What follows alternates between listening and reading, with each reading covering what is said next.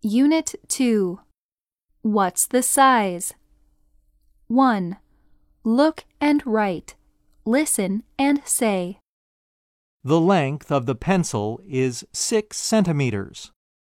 The width of the table is 60 centimeters. Fei-Fei's height is 140 centimeters. 3. Look, write, and listen. This area is 100 centimeters by 60 centimeters. It is 10 centimeters long, 6 centimeters wide, and 6 centimeters high.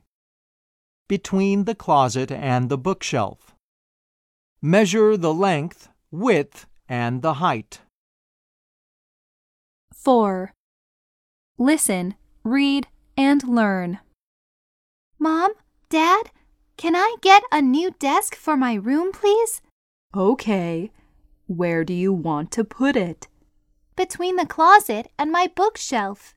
Let's measure the length and width with this measuring tape. This area measures 120 centimeters by 40 centimeters. Don't forget to measure the height. Your desk should stay below the windowsill. The height of the windowsill is 90 centimeters. The space on the left side of your bed is also fine. 5. Listen, read, and write. Hi Ji and her parents are in a home supply store. Mom, Dad, look! Those desks over there look really nice. I love all of them. Oh dear! Which one do you like the most?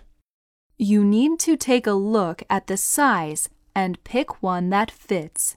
All right, let me check the length, width, and height. What's the size of this black one?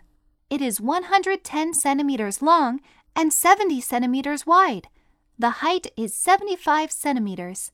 I like the blue one, but it's too tall for your room.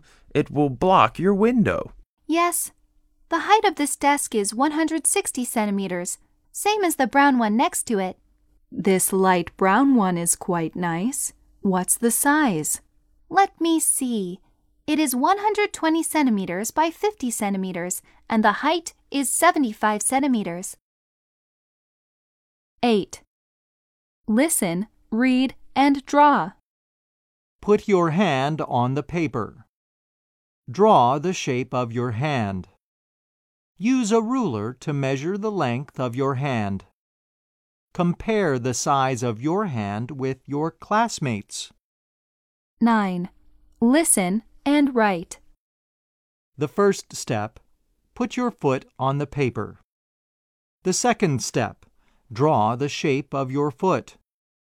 The third step, use a ruler to measure the length of your foot. The final step, check out the size with the shoe size chart.